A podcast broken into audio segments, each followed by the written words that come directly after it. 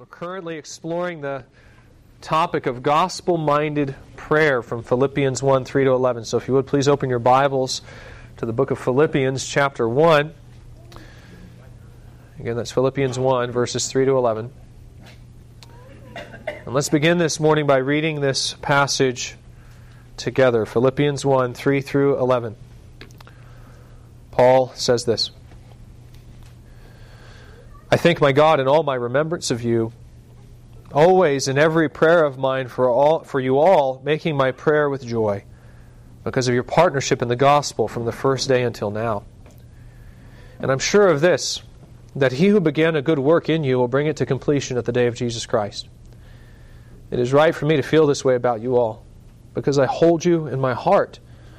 For you're all partakers with me of grace, both in my imprisonment and in the defense and confirmation of the gospel. For God is my witness how I yearn for you all with the affection of Christ Jesus. And it is my prayer that your love may abound more and more with knowledge and all discernment, so that you may approve what is excellent, and so be pure and blameless for the day of Christ, filled with the fruit of righteousness that comes through Jesus Christ, to the glory and praise of God. Two of my favorite parables occur in Matthew chapter 13. They're the parable of the hidden treasure and the parable of the pearl of great price. You probably remember the parables pretty well on your own. In the first one, Jesus compares the kingdom of heaven to a treasure in a field. A man comes along, stumbles upon the treasure, and upon realizing the great value of the treasure, he sells everything he has to go and buy the field. In the second one, Jesus compares the kingdom to an incredibly valuable pearl. A businessman comes along, discovers the pearl, and realizing its great value, also sells everything he owns to purchase it. The point in the two parables is the same, it's just told from different perspectives. The kingdom of heaven is compared to the treasure in the one parable and to this pearl in the other, meaning that in both instances the kingdom is described as incredibly valuable. Just how valuable is it? Well, it's valuable enough that a poor man will give away everything he owns to get it. But it's also valuable enough that a rich man will also do the same. That's the point of the parables. In the one instance, Jesus is saying that the kingdom is an absolute bargain for those who have nothing. You take a Matthew Levi, for instance, a man who's spiritually bankrupt, a tax collector, a sinner. And while the gospel does demand that a man like this repent of their sin, it's still basically the equivalent of Bill Gates coming along and offering you a billion dollars for your 20 year old rusted out Ford Escort. Right? You'd be an absolute fool to not make that trade. But you know what? You'd be just as foolish not to take that offer for your brand new Lamborghini.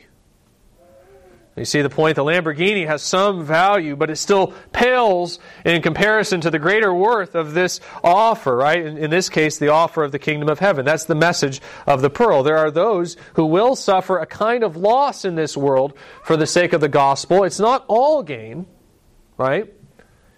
They'll lose their reputation, perhaps, be considered fools for their belief in the gospel. Uh, maybe they'll lose some close friends. Who knows? Under the right circumstances, perhaps they'll lose their job or even their very lives.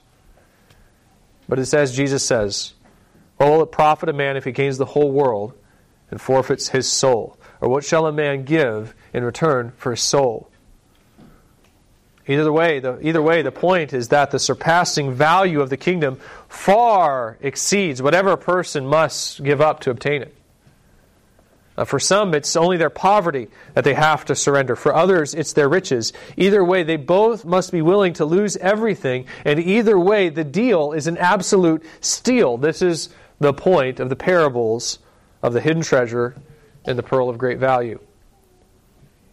And one of the things that I love about these parables is how simply they illustrate the idea that our lives are ultimately shaped by whatever it is we value most. Take the story of the rich young ruler. He comes to Jesus seeking eternal life, and although he apparently lives an incredibly religious life, there's ultimately one thing that he loves more than eternal life, more than God. And that's his possessions. And so he walks away in that instance, sad, conflicted, because as much as he wants eternal life, he wants his things more. His life, even his eternal destiny, is shaped by that base desire, by the thing that he values most. People do this every day.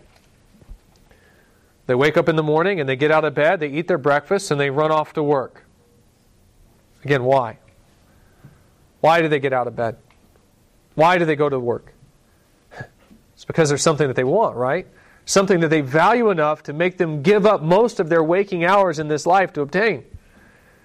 For most people, that something might be something as simple as food and a roof over their heads. They realize that as much as they'd like to lie in bed or go fishing or visit friends and family that day, they like to eat more.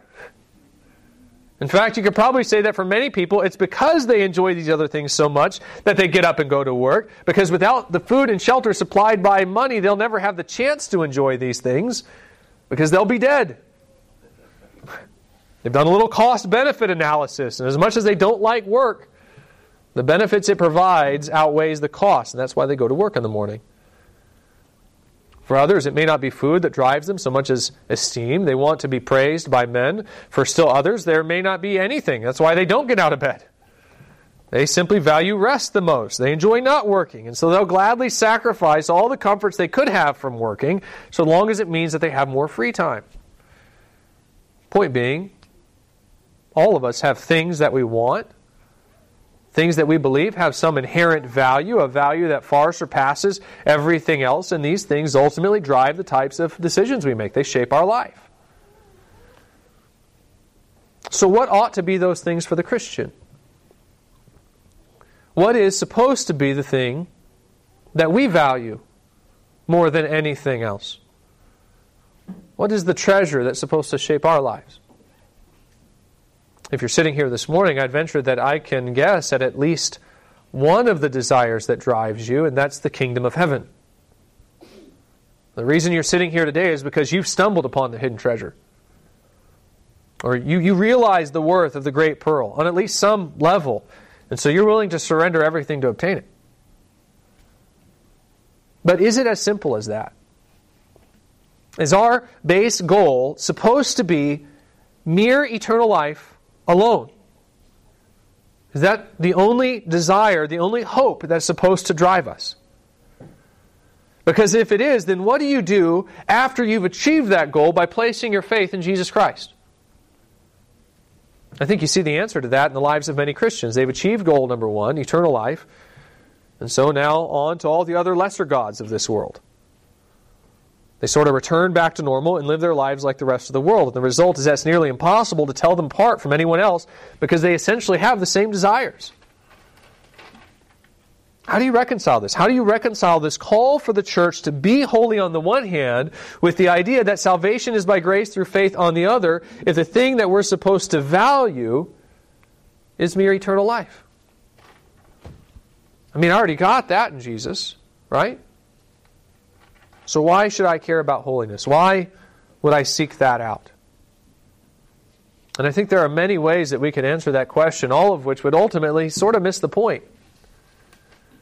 I mean, we could point to the promises of God and discuss how obedience is ultimately good for us, and that would be true. That's absolutely true. Or we could simply point to duty and say that we should pursue holiness because we ought to, and that would also be true. We're obligated to be holy. But none of those answers, in and of themselves, get down to the real issue, which is what is objectively the most valuable thing in the universe? What are we supposed to long for more than anything else? What would we long for if our minds were not clouded by our sinful thoughts? And the answer, brothers and sisters, is the glory of God. The glory of God is the foundational desire so to speak, that's supposed to eclipse all our desires for everything else. The hope of seeing the glory of God is what lies at the root of God's promises. It's this same glory that explains where the obligation in our duty comes from. The glory of God is the basis of every single concept that you find in the Scripture. Literally everything that's written in this book, everything that God hopes to communicate to you through these sacred scriptures is tied back in some way to His passion for His glory. We discover on the very opening pages of this book that man was created for this purpose, that sin has disrupted this purpose, and then the entire rest of the book from that point on is describing what God is doing to restore that purpose and the role that you can have in it as creatures made in His image through Jesus Christ. As I said at the very beginning of today's message, we're currently exploring the topic of gospel minded prayer. And the goal of this little mini series through these nine verses is to explore how the gospel transforms something as basic as our prayer life. Well, if there was ever a disciple whose thinking was radically and fundamentally transformed by the hope of the gospel, I think we'd have to agree it's the Apostle Paul. This man was simply captivated by the power of this message. He even literally wrote at one point, Woe to me if I do not preach the gospel. He was just absolutely controlled by the truths this message proclaimed. And so it shouldn't surprise us that when, when we look for the most basic motivations in Paul's prayers, when we look for the desires that shaped the things that he really hoped for, the things that he would even ask God for, we find at the root of it all is the glory of God.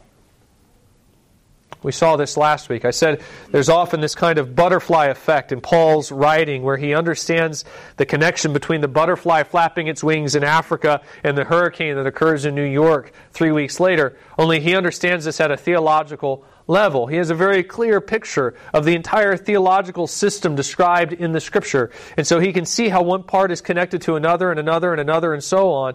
And this is actually very helpful for us because uh, through it he helps us understand the relationship of these doctrines with one another. The only problem is that Paul tends to go from the hurricane in New York backwards to the butterfly that started, in, that started it all in Africa. So even though we're moving forward on the page, we're usually moving backwards conceptually. So I said that sometimes it's easiest to read Paul upside down. You start at the end of his purpose clauses and you work your way back up. That gives you the best picture of his heart. And that's what we're doing here. I said that Paul explains the types of prayers that he's making for the Philippians in verse 9. And if you're going to understand why he's making these prayers, you actually have to begin at the end of the purpose clauses that he begins to pile up in verse 10. And as we worked our way through those purpose clauses, we came to the very last one, which occurs at the end of verse 11, where Paul says that he prays all these things. Most specifically, actually, he's praying that the Philippians would be filled with the fruit of righteousness that comes through Jesus Christ. Quote, to the glory and praise of God.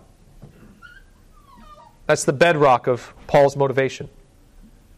And it explains not only why Paul prays for the Philippians, but why he prays for their holiness specifically. In fact, as we begin to trace our way backwards from that statement, everything else begins to sort of fall into place. It's not too hard to understand. Second half of verse 10, we find the second to last purpose clause. Paul prays the way he does so that, or in order that, the Philippians would be, quote, pure and blameless for the day of Christ. I want you to note this. He prays that they would be pure and blameless for the day of Christ. And when he prays this, he isn't praying for their salvation. Not here. I, have struggled with this a little bit as I've wrestled with this verse. I thought initially that Paul was praying for salvation here because Paul's not opposed to, to thinking in this way. He has no qualms about urging Christians to make their salvation sure by persevering in their faith. It's just that he just expressed back in verse 6 that the fruit the Philippians are bearing is already indicative of their salvation, and he's quite confident, actually, already that they're going to be standing with him in glory. That's partly why he's so grateful for their gift. It's evidence to the fact that they are saved. Further, you look here, and Paul doesn't say that he prays for their holiness so that they'll be qualified to stand with him in glory.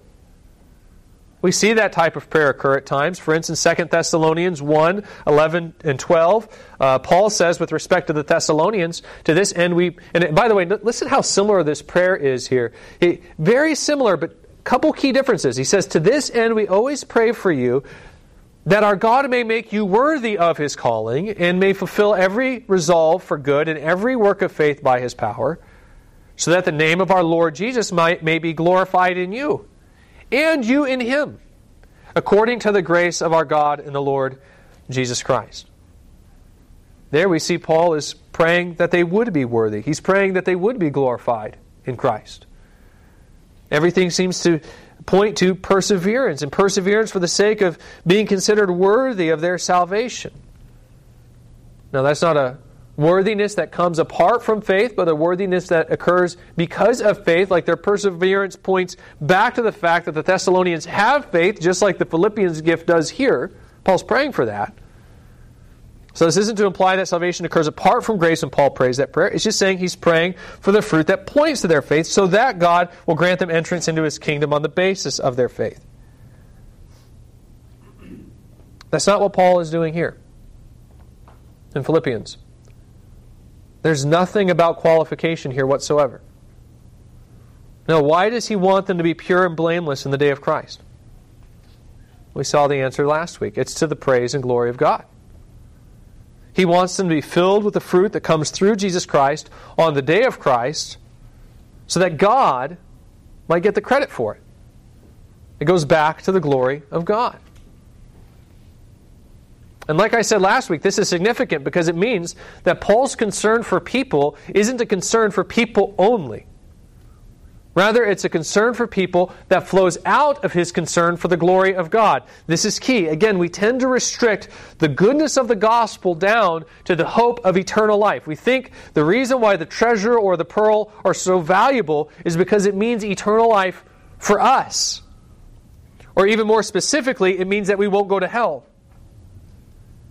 And that's not the only things that, that makes this good news of the kingdom so valuable. At the very root of all biblical concerns is the glory of God. And the hope of the gospel is not just that we won't suffer eternal death in hell, it's that we'll experience eternal life in heaven with God. And do you know what I mean there? It means that we'll actually get to be with God and behold His glory. And as we'll behold His glory, we'll actually delight in Him. Listen, we'll glorify Him, we'll declare His worthiness as we enjoy Him. That's what, make these, what makes these treasures such a valuable discovery the hope of delighting in God as He's glorified in us. Point being, the glory of God is at the root of it all. It isn't just about us, it's about Him as He's glorified through us as we delight in Him. And the reason why this is so important is because it means that the work of the gospel doesn't stop after a person has been saved.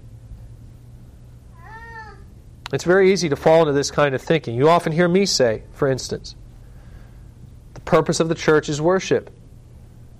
But its present mission is evangelism. The purpose of the church is worship, but its present mission is evangelism. And I think it's very easy to stress the evangelism part of that statement. In fact, lately, that's exactly what I've been doing with you all. I tell you that every aspect of our worship will increase when we die, except the ability to add new worshipers to God's kingdom through the proclamation of the gospel. I tell you that this is the only reason why God has left us here on this earth separated from His immediate presence. It's the only reason why He would leave His beloved here, because there are others whom He also loves, whom He wants to bring into His presence with us. In short, I tell you that the reason why you exist here right now on this planet is to expand the glory of God horizontally by taking the gospel out to those who haven't heard it yet or received it. And that's all true, by the way. I don't, I don't recant any of that. This is the reason why the church exists on this planet. It is God's foreign embassy, so to speak. And you are all his ambassadors. He has left you in a foreign land and a kingdom that is not your home, and the reason is so that you can proclaim his terms of peace to the enemy. So if you don't know the meaning of life, friends, that's it. That's it for the Christian. It's not really a mystery. It's actually very, very clear. So, this is all true, and I tend to think that we do need to emphasize that component because it's easy to forget just exactly what our immediate goal in life is right now. But that being said, I don't think the tr- uh, I think the trouble that can occur when we stress only the second half of that statement is that we begin to define success or even faithfulness solely by the number of conversions that we or perhaps our church produces. After all, if the goal is the advancement of the kingdom, then how do we know that we're achieving that goal? It's through conversions, right? No conversions, then no success. We haven't accomplished the goal. But you see, that's not the goal. Conversions are not necessarily the goal. And this is why I tried to craft that statement so carefully. The present mission of the church is evangelism. But its purpose, its goal, is worship. Or stated another way, it's the glory of God. The glory of God is the reason why the church exists. You see, there's this whole second half to the Great Commission, and I've, I've pointed this out before, but it bears repeating because it's often overlooked. Jesus defines the disciples' mission as this He says, Go therefore and make disciples of all nations, baptizing them in the, in the name of the Father and of the Son and of the Holy Spirit, teaching them to observe all that I've commanded you. You hear that? He says, Go therefore and make disciples of all nations, baptizing them in the name of the Father and of the Son and the Holy Spirit. That's the evangelism part. That's the conversion part. But then he continues, teaching them to observe all that I commanded you. That's the worship part. He says, teach them to be holy. Teach them to glorify my Father in the way that I've commanded you. So there's actually two parts of the Great Commission. It entails not only making converts, but also turning these converts into full fledged worshipers. And do you know why that is? It isn't simply because these worshipers will then turn around and create more worshipers. No, it's because the very purpose of the gospel is the glory of God. Again, I say it all the time. Titus 2:14 Paul says that Jesus gave himself for us, quote, to redeem us from all lawlessness and to purify for himself a people for his own possession who are zealous for good works. Jesus died. Listen. Jesus died for our worship. He didn't just die so he wouldn't go to hell. He died so that we would glorify his Father in heaven. I mean, you want to talk about a sincere prayer, right? Jesus taught us to pray. Our Father in heaven, hallowed be your name. Meaning, for our Father in heaven, glorify your name. And he didn't just pray it, he lived it. In fact, he died for it. Point being, if the, if the point is to create worshipers, then the mission doesn't stop only after a person has placed their faith in Christ. No, it continues beyond that to teach them all, to do all that He commanded. And again, why? It's because that glorifies the Father. It's as simple as that. God is glorified through our obedience and love. Again, people tend to miss this. Baptist churches actually will often tend to miss this. But you look here, Paul Paul doesn't pray for their sanctification, their spiritual growth, simply so that the gospel will advance through their maturity. No, why does he do it? What does it say? He prays that they would be pure and blameless on the day of Christ, filled with the fruit of righteousness that comes through Jesus Christ. Why? To the glory and praise of God. It's as simple as that. He wants them to achieve maturity in their sanctification here because that glorifies God then or there, however you want to think about it.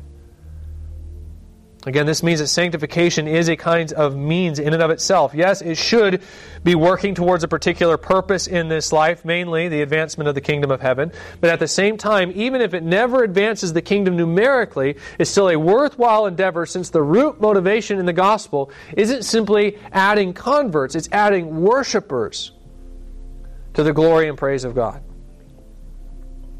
This is one way that gospel minded prayer is going to express itself. I think we should expect that it's going to be expressed in seeking the salvation of lost sinners, right? Gospel minded prayer, it makes sense.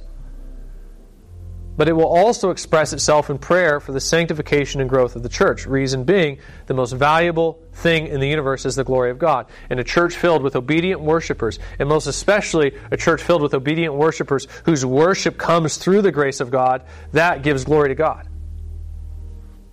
Again, Paul's prayers begin to make sense once we understand the foundation of his motivations. He prays not just for converts, but for the sanctification of the church, because the sanctification of the church brings glory to God. So then, how does this prayer develop? I think we find the answer in the beginning of verse 10.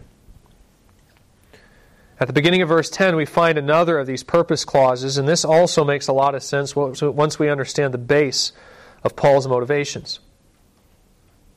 He prays for the things that he prays for in verse 9, quote, so that you may approve what is excellent or more literally, so that you may discover that which truly matters. That's maybe the better way to phrase this. Uh, what is excellent is okay. It's just that the term that he uses here tends to carry a sense of comparison. Like it's not just that, the, that the, these are excellent things, it's that they're better. So something along the lines of the things that are superior or the things that matter is really the better way of translating this. And hopefully you can see the logic here. Again, you follow the chain of purpose clauses, and the idea is that since Paul wants God to be glorified, he prays for a pure and blameless church. And since he wants a pure and blameless church that glorifies God, he also prays that they may be able to discover that which truly matters. Again, why would he do that? Why would he pray for their ability to, as the ESV states, approve what is excellent? Because again, Paul wants these believers to glorify God with their lives, and that means that they must learn to conform their lives according to what God esteems as valuable or important. That's not something that they're going to do or understand naturally. Not after the fall, not after sin has corrupted their minds.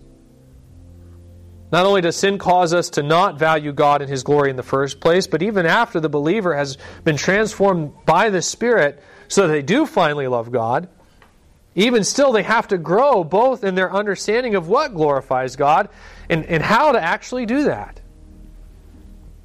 It's like I said just a couple of weeks ago one of the effects of sin is that it's corrupted the mind.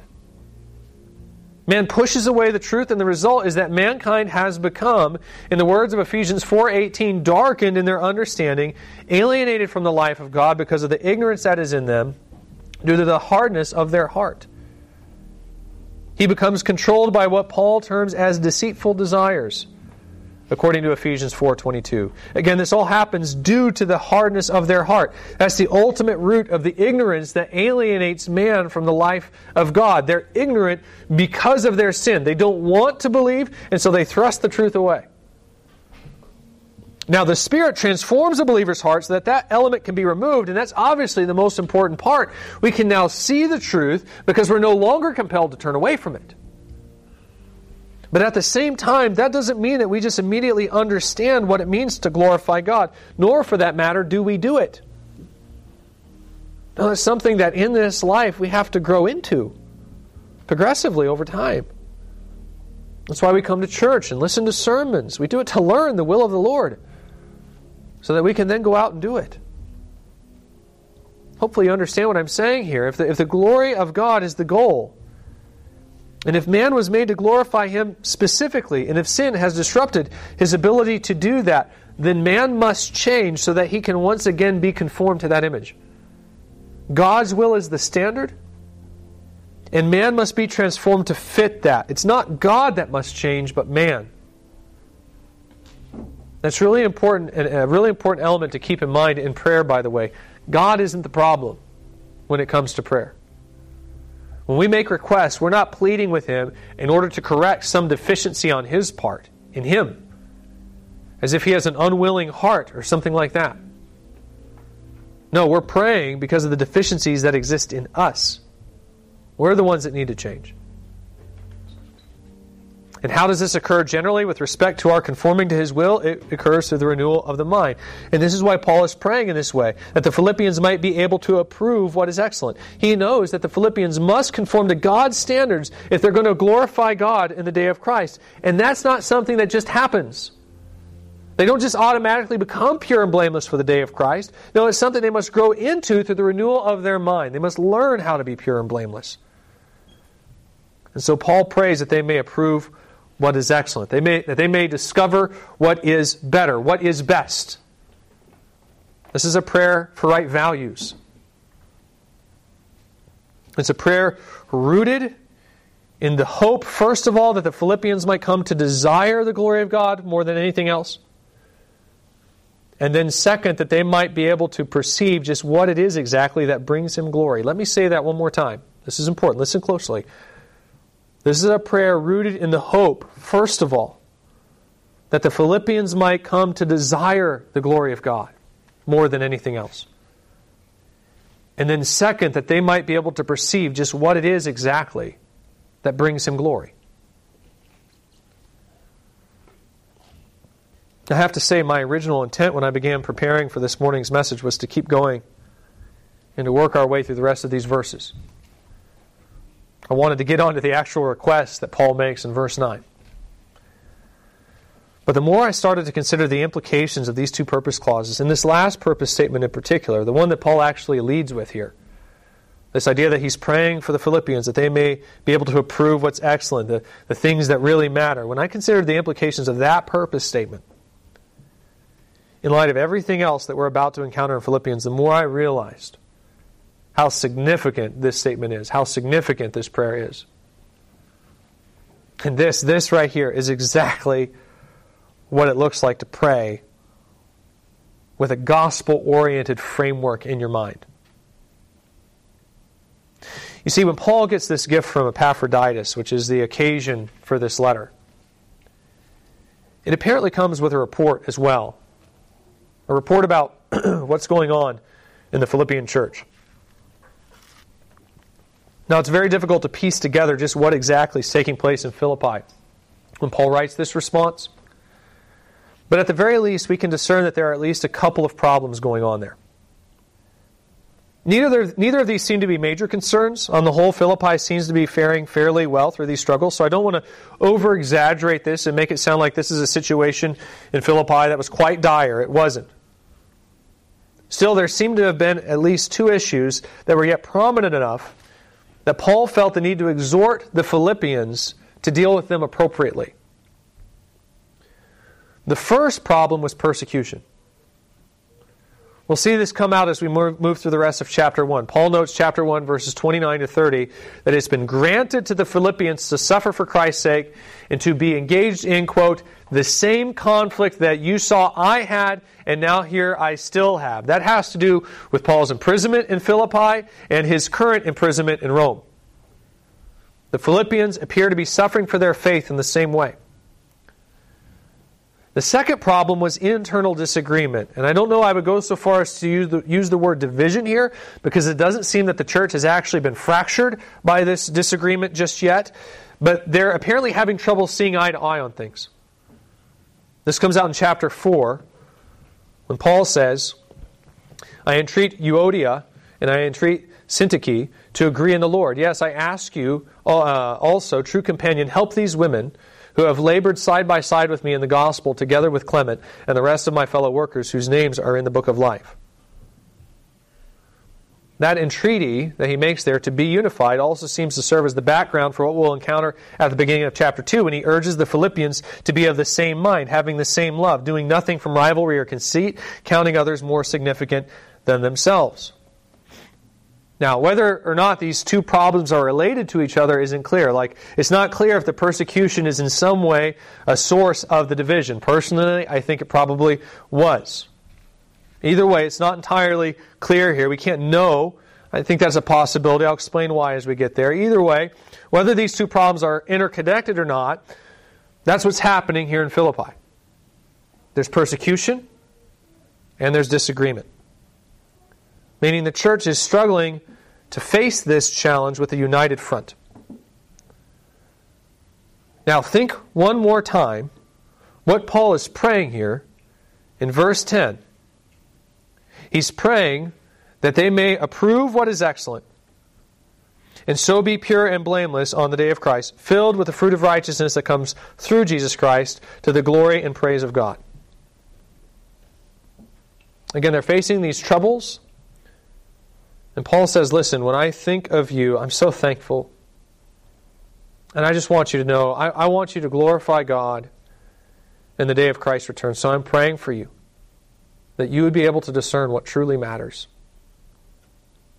Do you get the sense of what Paul's after here with all of that in the background? What's he mean by this? Well, I think he means at least a couple of things. First off, it means that he's praying for their perseverance in the faith. Again, they're wavering. Now, they're not wavering much, but they're starting to waver.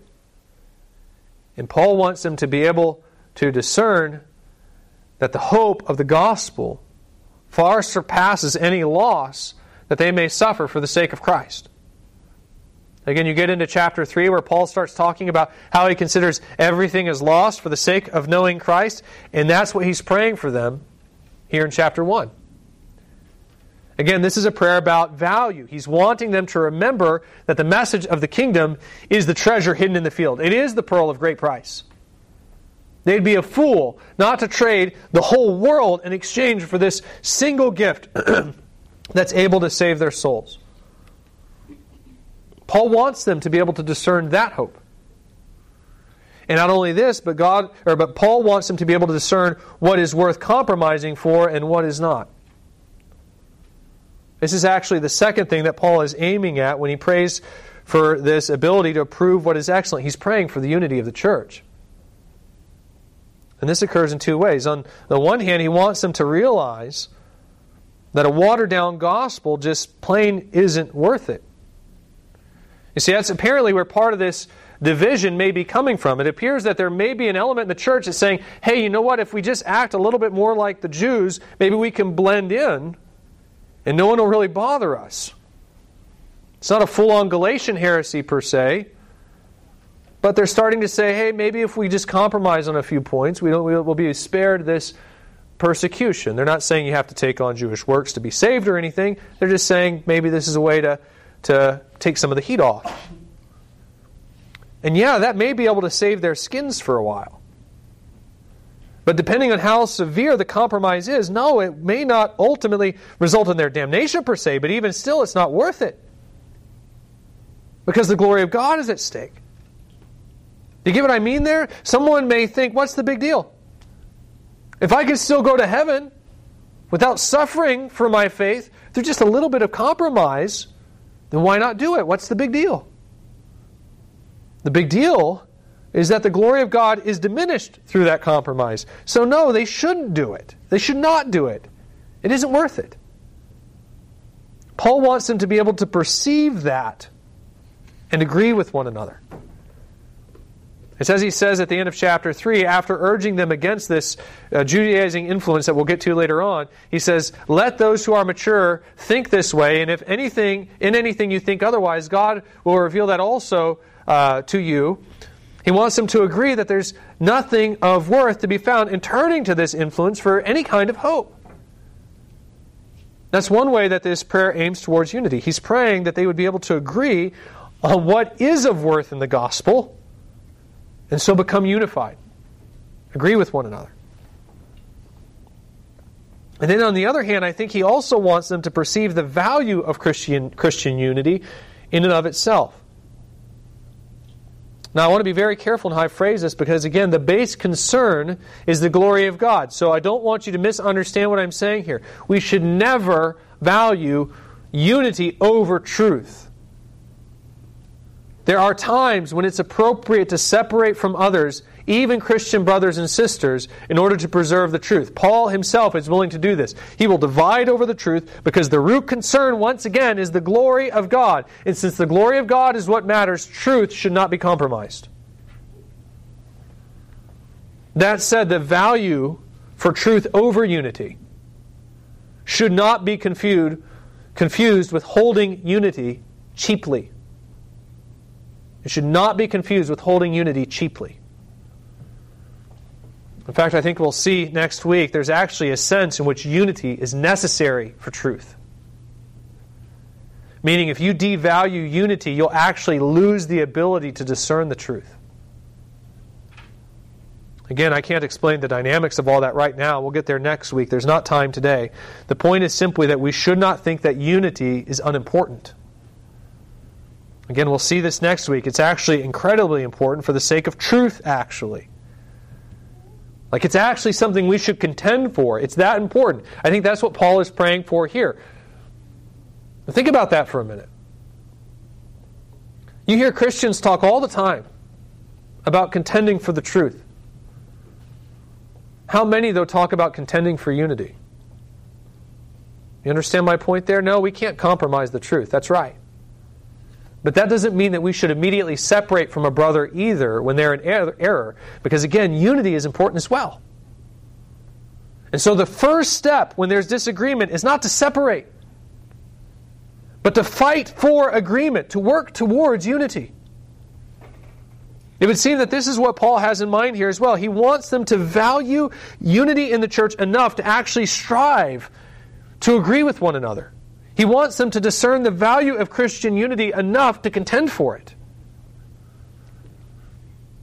The overall idea, the overall idea, as simple as it sounds, is that he wants them to be able to discern what is important and what is not, so that God can be glorified in them. Yes, it's worth dying for the sake of the gospel. It is worth dying for the sake of the gospel.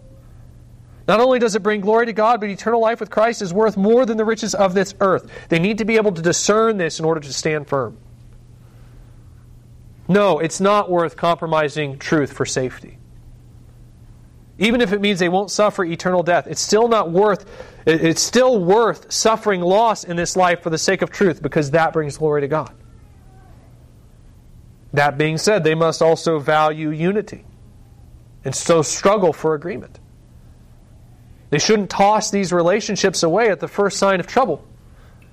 They need to actually fight to maintain the bonds that they have in Christ. Because it's as they maintain this unity that they will be equipped to discern the truth that brings glory to God. There's a lot to ponder here, is there not? I feel like we could spend a couple of weeks considering what are the quote things that truly matter in this light. That'd be a worthwhile use of our time. I think, for instance, of all the church splits that occur that have nothing to do with any real substantial doctrinal truth. People get mad over the style of music, or an associate pastor starts to get a little, a little ambitious and want a pulpit ministry, and before you know it, the church is divided. Think about how these types of things could be avoided if we remembered that the glory of God is what matters and that unity is critical for the growth uh, for the church to grow into the image of Christ. We wouldn't divide over such trifles if we could only remember that we should that what we should cherish is the glory of God, right? Not our musical preferences. And that Christ gets all the glory for the growth of the church, not any merely human pastor. There's a lot to dig in here if we wanted to. But we're not going to get into that just now. Instead, we'll let Paul take us through that as we work our way through the rest of this epistle. The subject here is prayer. And so, for the moment, all I want you to consider is how this thought will transform the ways that you tend to pray for your brothers and sisters in Christ. Let me use just one example. Earlier this week, I was saddened to learn that someone I admire has been diagnosed with stage 4 pancreatic cancer. Now, it's not anyone that I know personally, but they're a fairly substantial Christian teacher, someone who I'd even consider to be a kind of mentor through their writing.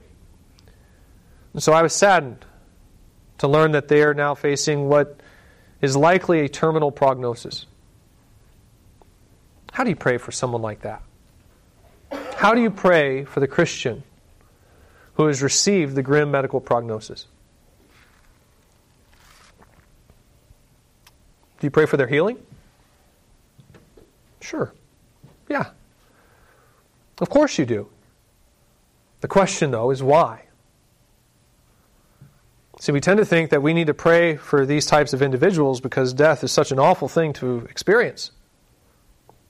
But for the Christian, is it really?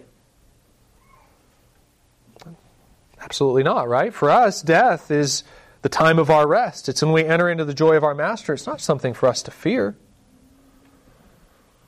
So then, why do we pray for this healing?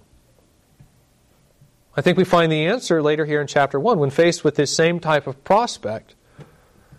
Paul says, If I'm to live in the flesh, that means fruitful labor for me. Yet which I shall choose, I cannot tell. I'm hard pressed between the two. My desire is to depart and be with Christ, for that is far better. But to remain in the flesh is more necessary on your account. Convinced of this, I know that I will remain and continue with you all for your progress and joy in the faith, so that in me you may have ample cause to glory in Christ Jesus because of my coming to you again. You guys hear that? Paul's trying to discern which is better, which is superior, what is excellent.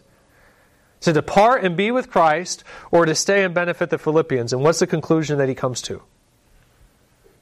He concludes that it's better to live, but not because life is better than death for Paul. No, it's because it's better for the Philippians. It means that Paul will be able to continue to minister to them in a way that he can't when he's dead. So, what's better in his mind? It's better to live and to minister to the people in Philippi. That brings glory to God in a unique way. And so, as much as he's looking forward to seeing Jesus, he'd rather live than die. You guys see that in that text? This is why you would pray for the healing of someone like this mentor of mine. It's not because his death would be bad for him, it would actually be a release for him. Rather, it's because his death is bad for the church. He's able to glorify God in his flesh in a way that's unique from many others, and most certainly in a way that's unique from how he will glorify God in heaven. And so we pray, God, heal him for the benefit of the body and for the glory of your name. We need your truth, Lord, and you've equipped him to teach us. So restore him. Please give us some more time to be built up by his teaching so that we can glorify your name from here on this earth. Your kingdom come, your will be done on earth as it is in heaven. That's one way you pray for this man. And that's one way that this passage teaches us to pray for other Christians. It forces us to consider what is it that truly matters in this situation? What's really important here? And it shapes our requests accordingly. Another way it teaches us is by telling us how to pray for him specifically. What is this man's purpose ultimately? It's to glorify God. And yet, as faithful as he is, as many books as he's written, he's still a sinner who will at times have trouble discerning how to do that. He's going to struggle to know what it looks like, for instance, as he tries to figure out the appropriate treatment plan for him and his family. I mean, do you try to fight the prognosis with every ounce of your being and perhaps spend the last several months of your life traveling to the hospital? Or do you simply devote as much time as you can with your family? What's best there? What about financially? How far do you go to extend your life? Do you do so at the risk of putting your family's financial future in jeopardy? For that matter, how do you make sure that they're taken care of after you're gone? What about end of life care? What's appropriate as a Christian according to what we believe doctrinally, theologically? I mean, do we say, please don't resuscitate me? I don't want to fight anymore if it means doing so under these types of conditions? When? How? What does that look like? These are the kinds of questions that stage 4 cancer patients are going to have to struggle with. And friends, these aren't easy answers. Even for someone who has spent their life teaching others about the scriptures, you add in the emotion of it all on top of that, and a fallen mind that exacerbates those emotions, and these types of decisions are not easy. The believer needs wisdom in this situation to know what to do to best glorify God. And not only this, but then they need the spiritual strength to do so in a way that glorifies God. It doesn't matter who you are, right? When you get that type of prognosis, it's, it's going to be very hard not to be overcome with grief, for instance. And that's okay. Sorrow is an appropriate response to the effects of sin in this world, and the believer needs to know that so that they can grieve and be sorrowful, and yet the gospel tells us that we do not have to grieve without hope. And that's often something very hard for the Christian to do in that scenario. It can be very difficult for them to remember the hope of the gospel and face their future without fear. The gospel gives us that hope. But just like the Philippians, as they face persecution for their faith, it can often be hard for the cancer patient to remember that hope and face their future without fear. So, again, how do you pray for the Christian in this scenario? You pray not only for their healing, so that God might be glorified through their service that they can perform in the flesh, because such glory, such glory is what truly matters. But you pray also that they themselves might be able to approve what is excellent that they may be able to discern what is better, so that even if God does not restore them, they may yet glorify Him even in their death. In short, you pray as Paul prays here, that they may approve what is excellent, and so be pure and blameless for the day of Christ, filled with the fruit of righteousness that comes through Jesus Christ, to the praise and glory of God. Now, again, this is just one example of how this understanding of the glory of God shapes our understanding of prayer. And even though this is just one example, I don't want you to lose sense of the scope of this concept. This is how you ought to pray for the brother or sister considering a job in a new town. It's how you should pray for the mother or father laboring to raise their children in the Lord. It's how you should pray for church leaders as they consider how to best minister and lead the church. It's how you pray for the brother or sister who's struggling in their fight against sin. This is something every Christian needs in essentially every circumstance. We all need, to be able to discern what is most excellent, what it is that truly matters, so that we might pursue those things that will truly glorify God in the day of Christ.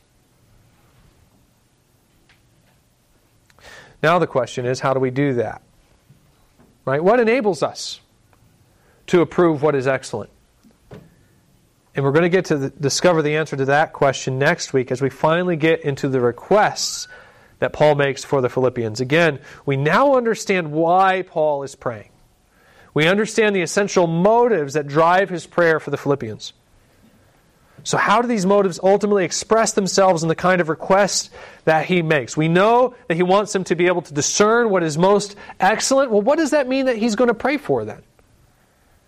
That's what we'll explore in the fourth and final message from this passage next week. Let's pray.